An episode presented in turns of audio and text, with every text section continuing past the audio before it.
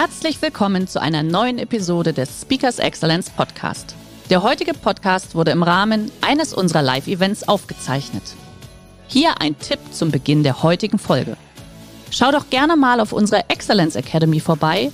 Hier findest du rund um die Uhr eine große Auswahl an exklusiven Online-Videokursen von hochkarätigen Speakern. Den Link dazu findest du in der Beschreibung. Jetzt aber viel Spaß beim Anhören. Was war in Ihrem Leben der größte Erfolg, den Sie bisher errungen haben? Wissen Sie, wenn mir diese Frage gestellt wird oder in der Vergangenheit diese Frage von Journalisten und Medienvertretern, wenn mir diese Frage gestellt wurde, dann erwarten als Antwort alle meine Goldmedaille. Aber die ist es gar nicht. Und all das, was wir bisher erreicht haben in unserem Leben, auch Sie, liebe Gäste, ob das Siege waren oder Misserfolge, ob Glück oder Pech, all das liegt in der Vergangenheit. Und der Grund dafür, warum ich heute hier auf der Bühne stehen darf und meine Erfahrungen und Erkenntnisse mit Ihnen teilen darf, der Grund dafür liegt tatsächlich in meinen Erfolgen aus der Vergangenheit. Und dafür müssen wir jetzt tatsächlich ein wenig zurückblicken, was damals alles so geschah. Ich bin im Alter von sechs Jahren recht schnell von der Übungsleiterin des Kinderturnens zur Leichtathletik geschickt worden. Sie hat mein Talent Stück weit erkannt. Das Werfen lag mir immer schon ein bisschen in der Wiege, muss ich zugeben. Ich habe mit meinem Bruder damals schon Tennisbälle übers Hausdach geworfen und Springen, Laufen, Werfen. Ich habe das Herzblut wirklich mit der ersten Trainingseinheit im Leichtathletikverein habe ich das Herzblut an diese wunderbare Sportart verloren. Das gegenseitige Messen, die Beste, die Schnellste zu sein, das war es, was mir immer schon ganz, ganz viel Spaß und Freude bereitet hat. Ich habe sicherlich auch ganz gute Voraussetzungen mitgebracht. Ich war groß, gute Spannbreite. Ich war nie eine prima Ballerina. Oder stellen Sie sich mich vor im Tütü, ja, vorm Spiegel in den Ballerinaschläppchen. Das war tatsächlich nie meine Welt. Und das sollte sie auch nie werden. Ich habe dann im Alter von elf Jahren, 1992, das erste Mal die Olympischen Spiele am Fernsehen verfolgt. Damals Barcelona. Und was ich da gesehen habe, das faszinierte mich. Die Athleten zu sehen, wie sie gegeneinander sich duelliert haben, die vollen Stadien, die Zuschauer, die den Athleten zugejubelt haben, die Siegerehrungen zu sehen, all das hat mir damals schon eine Gänsehaut auf den Körper produziert. Und ich erinnere mich, wie ich im Beisein meiner Oma gesagt habe, Oma, schau ganz genau hin. Und genau da möchte ich auch einmal dabei sein. Für manche, und dazu zähle ich auch meine Oma, mag das vermessen gewesen sein, völlig unrealistisch und utopisch. Das kleine Mädchen, ja, ja, sie will zur Olympia. Für mich dagegen war es mein großer Traum, mein großes Ziel, das einmal zu erreichen. Und diese Träume, die haben eine Kraft. Und ich bin froh, dass ich meinen Traum weitergelebt habe. Und ganz viele Menschen verlassen ihre Träume oder Kindheitsträume, weil sie durch die Meinungen anderer durchkreuzt werden. Ich dagegen bin dankbar, dass ich ihn weiterleben durfte. Ich habe dann im weiteren Verlauf ziemlich alles abgeräumt, was man abräumen kann bei uns in der Region, klassisch im Dreikampf, springen, laufen, werfen und dann bat ich meinen Trainer mal auf einen größeren Wettkampf zu fahren. Da sage ich, Mensch, sagt, getan, fuhren wir auf die badischen Meisterschaften. Und auf dem Weg, auf der Fahrt dorthin, hatte mein Schülertrainer schon gesagt, er hatte schon die Erwartungen gedämpft, Christina, hier wirst du eine unter vielen sein, hier wirst du nicht so leicht gewinnen. Am Ende des Wettkampfes stand ich mit meinem ersten Wimpel in der Hand und der Goldmedaille um den Hals ganz oben auf dem Siegertreppchen und wurde badische Meisterin. Ein großartiger Erfolg, der mich unglaublich motiviert hat. Und ich bin der Meinung, dass wir Menschen diese Erfolgserlebnisse brauchen. Egal, ob es das kleine Erfolgserlebnis ist. Nicht jeder kommt zu den Olympischen Spielen, keine Frage. Aber wir Menschen brauchen Erfolgserlebnisse. Und diese Erfolgserlebnisse helfen uns auch wieder, Durststrecken, die auch dazugehören, zu überwinden. Und ich habe dann gemerkt oder gespürt, dass diese Erfolgsgeschichte in, Mal, in, mein, in meiner Heimatgemeinde in Malberg vielleicht nicht weiter geschrieben werden kann. Und ich wollte mich weiterentwickeln. Ich wollte mir ja meinen großen Traum, einmal bei den Olympischen Spielen dabei zu sein, wollte ich mir erfüllen. Und so habe ich mich entschieden, in einen größeren Verein zu wechseln.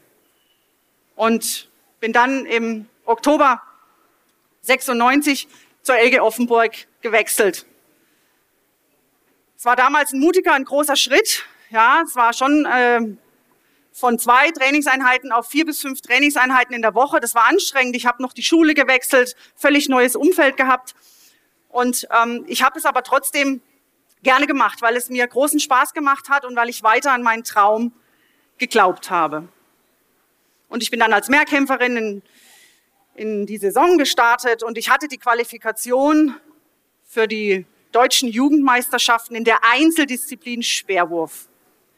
Und mein Trainer meinte, Mensch, Christina, komm, da wirfst du mit. Und dann schmeißt er mir das erste Mal unmittelbar vor dem Wettkampf, schmeißt er mir ein paar spezielle Speerwurfspikes vor die Füße. Man muss sich das vorstellen für diejenigen, die nicht so leichtathletisch affin sind. Man hat ja als Leichtathlet hat man Spikes, ähm, dann hat man auf dem Fuß Ballen, Dornen und bei mir waren dann bei diesen speziellen Schuhen auch noch Dornen in der Ferse, damit man in diesem, Spez in diesem Moment des Abwurfs, dass man da besseren Halt findet. Ich war völlig aus dem Häuschen, habe mich gefreut, wow, neues Paar Schuhe, klasse. Und habe meine Bestleistung pulverisiert und am Ende wurde ich mit nur zwei Zentimetern Rückstand deutsche Jugend-Vizemeisterin im Speerwurf. Und das war der Moment, liebe Gäste, an dem ich Blut geleckt hatte, an dem ich gespürt habe, Mensch, mit dem Speerwurf kannst du vielleicht deinem großen Traum, deinem großen Ziel, einmal bei den Olympischen Spielen dabei zu sein, ein großes Stück näher kommen. Und ich habe mich entschieden auf eine Spezialisierung für den Speerwurf. Das ein wenig gegen den Willen meines Vaters getan, der, glaube ich, Angst hatte, dass seine Tochter so ein bisschen aus der Figur geht und dass diese, dass sie ein bisschen zum Fleischklops vielleicht wird, nicht beleidigend gemeint, aber er hatte einfach Angst. Die Werfer waren damals in dieser Zeit oder sind sehr häufig einfach kräftiger und ich glaube, mein Vater hatte einfach schlicht und ergreifend Angst, dass seine Tochter, dass diese prima Ballerina ein für alle Mal Geschichte sein wird.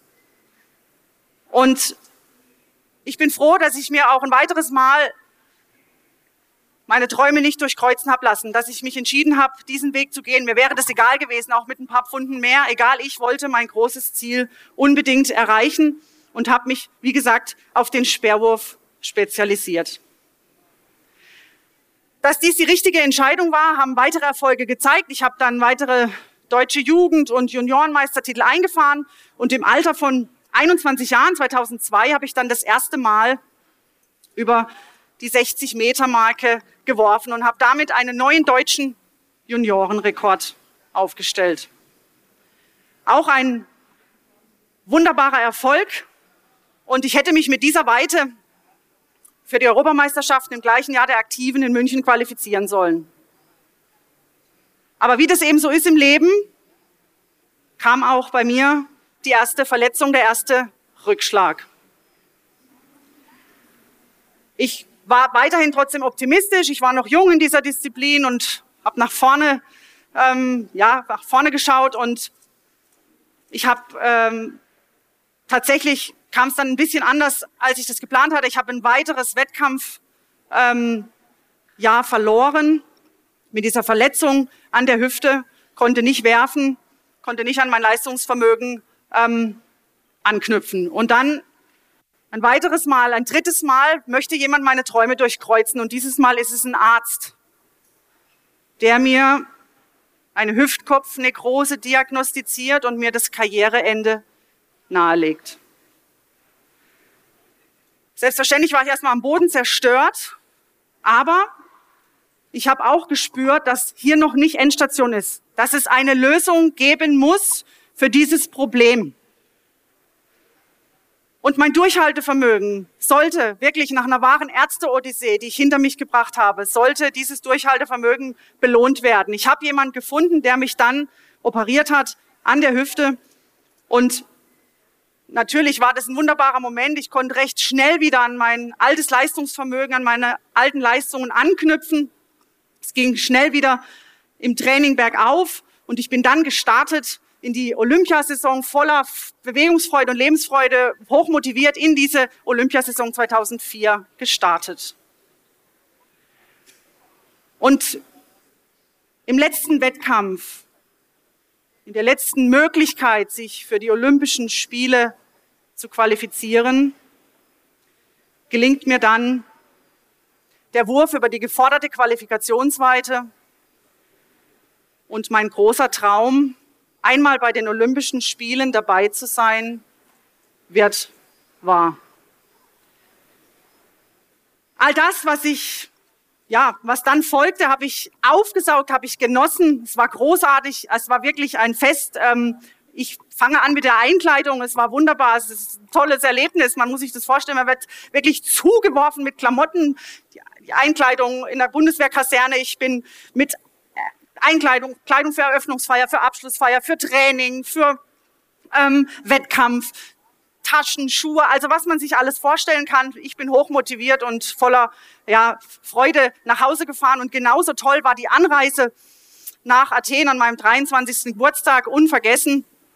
Und ich komme an im Olympischen Dorf und es ist wirklich so, wie man es aus Erzählungen kennt und hört, dieser ganz spezielle Spirit, dieser ganz, dieses ganz besondere Flair, das findest du dort im Olympischen Dorf und insbesondere in der Mensa, wo die Sportler aus der ganzen Welt und natürlich aus dem eigenen Team aufeinandertreffen. Und hier triffst du dann auf der einen Seite die prima Ballerina, die ich nie sein wollte, die rhythmische Sportgymnastin und auf der anderen Seite den Schwergewichtsgewichtheber, der Fleischklops, nicht despektierlich gemeint in dem Fall. Da triffst du alles und du tauschst dich aus. Der eine kommt vom Wettkampf, der andere geht gerade. Es ist wirklich großartig. All das habe ich auch gefeiert.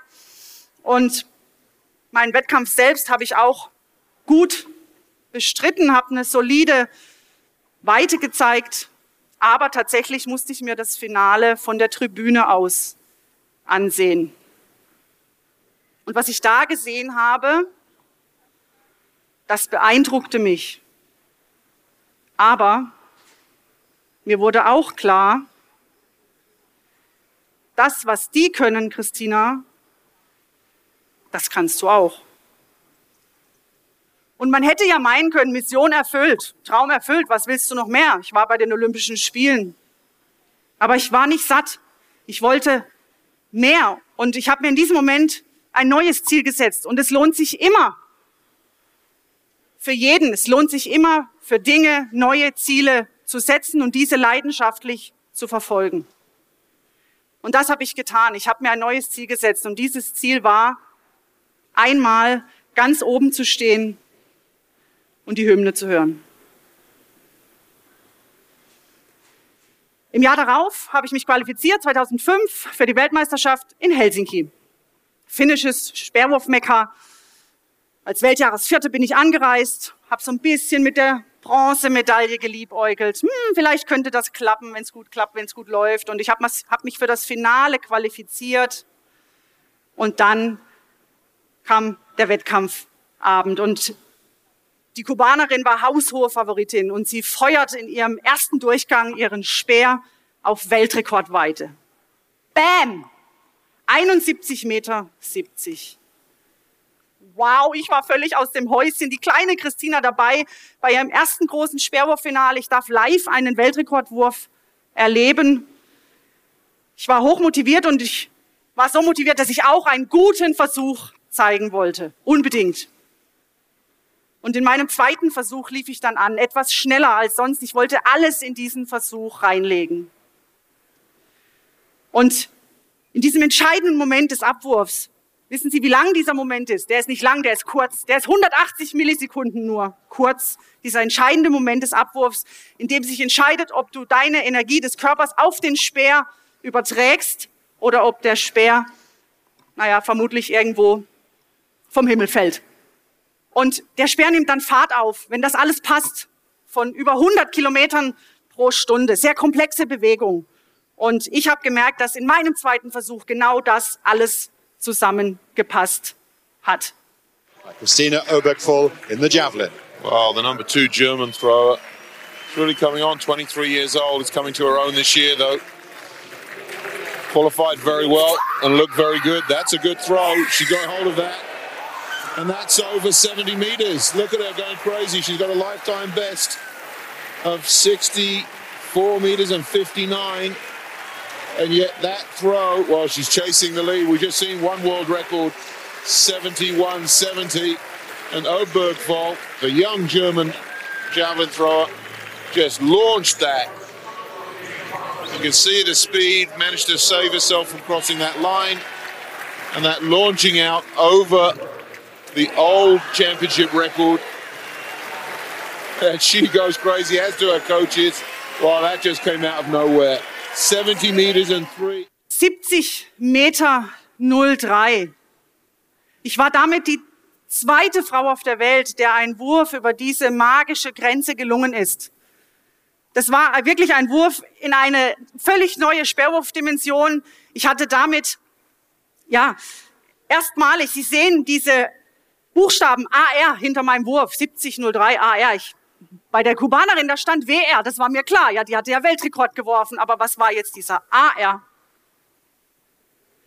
AR stand für Area Record, was so viel heißen sollte wie Europarekord. Ich hatte damit einen neuen Europarekord aufgestellt und es war wirklich, es war ein Wurf in die Fassungslosigkeit und es war einer der schönsten Momente in meiner sportlichen Karriere. Und dass ich damit am Ende des Wettkampfs nur, nur auf dem Silberrang landete, war wirklich völlig zweitrangig.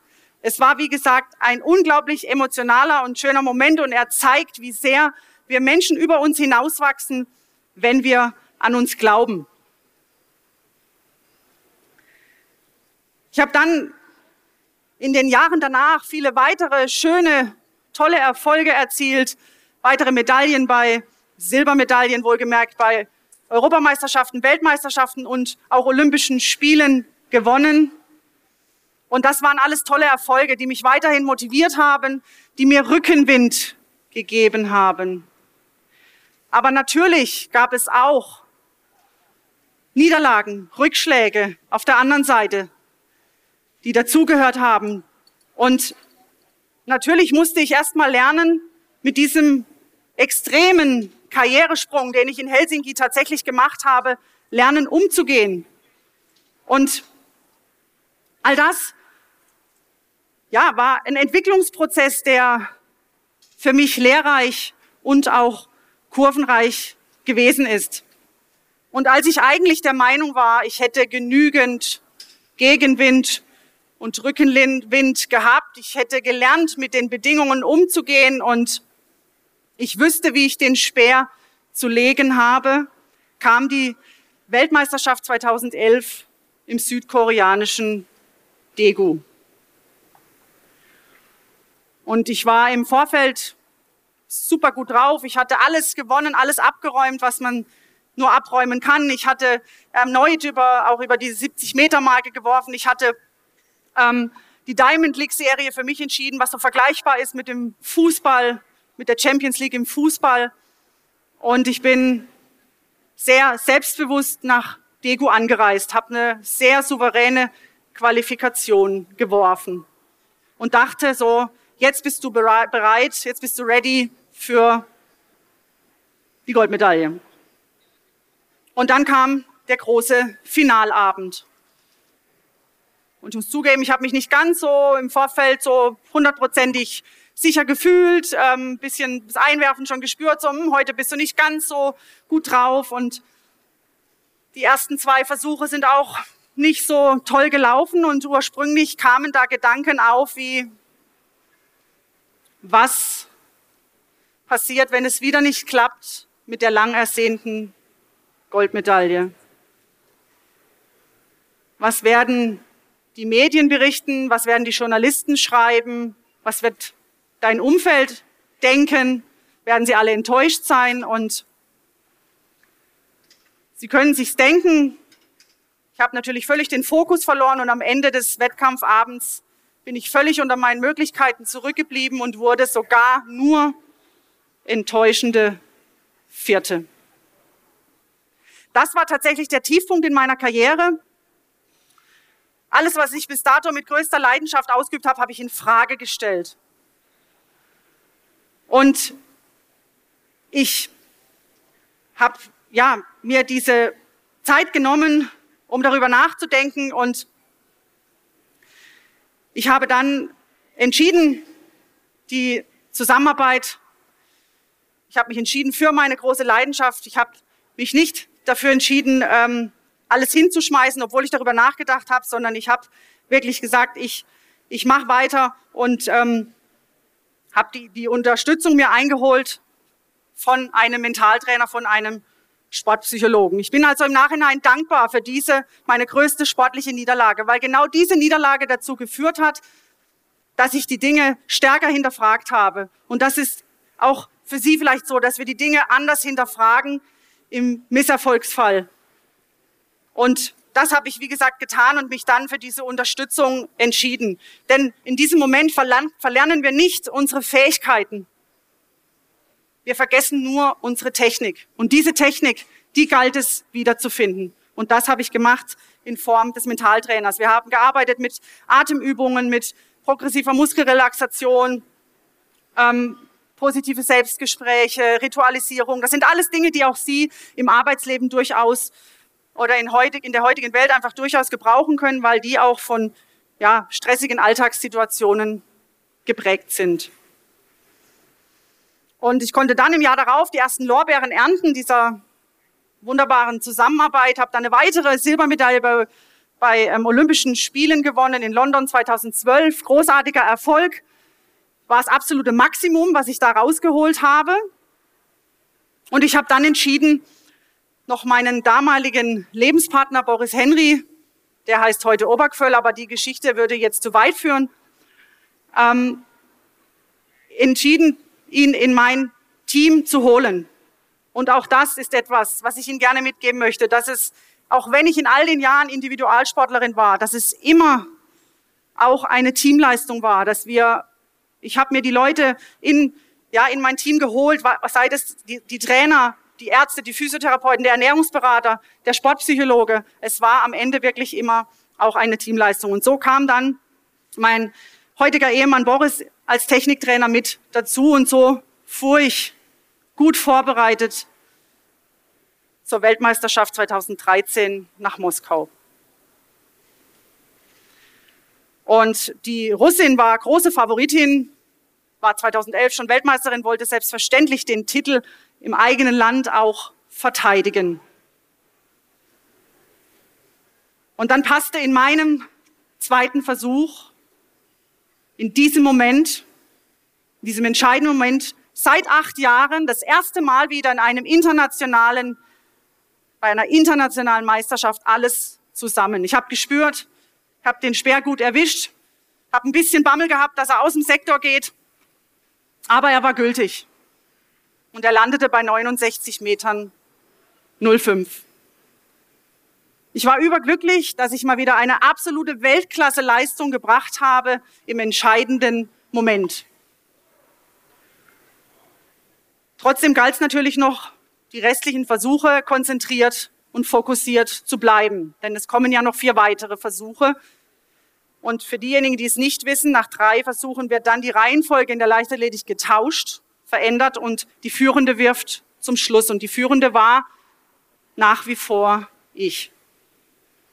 Und dann kommen wir in den letzten Versuch der letzten drei Werferinnen. Es geht also jetzt um die Podestplätze und es wirft die bis dato drittplatzierte Australierin Kimberly Mickel und sie schleudert ihren Speer auf 66 Meter und platziert sich damit vor die Russin, die jetzt auf Rang 3 zurückfällt. Und ich erinnere mich, das Stadion wurde nochmal wahnsinnig laut. Alles hat getobt, hat die Russin angefeuert und sie wirft ihren Speer in den Himmel und dieser landet in diesem Fall bei 65 Metern im Dreck. Und dann war der Moment gekommen, der Moment, auf den ich acht Jahre lang gewartet habe, für den ich acht Jahre gekämpft habe. Ich war Weltmeisterin. Und ich genoss diesen letzten Versuch und gleichzeitig meinen ersten Versuch als Weltmeisterin. Und für diesen einen Moment einmal ganz oben stehen zu dürfen und die Hymne zu hören. Für diesen Moment hat sich all das Warten, all das Durchhalten, das Kämpfen, jede Träne, jeder Schweißtropfen, all das hat sich gelohnt. Der Glaube, das Durchhaltevermögen und die Leidenschaft. Die sind es, die den Unterschied machen zwischen Erfolg und Misserfolg. Ich danke Ihnen. Der heutige Vortrag hat dir gefallen? Dann schau dich doch gerne auf unserem Kanal um oder sei live bei einem Forum dabei. Weitere Informationen findest du in der Beschreibung. Bis zum nächsten Mal.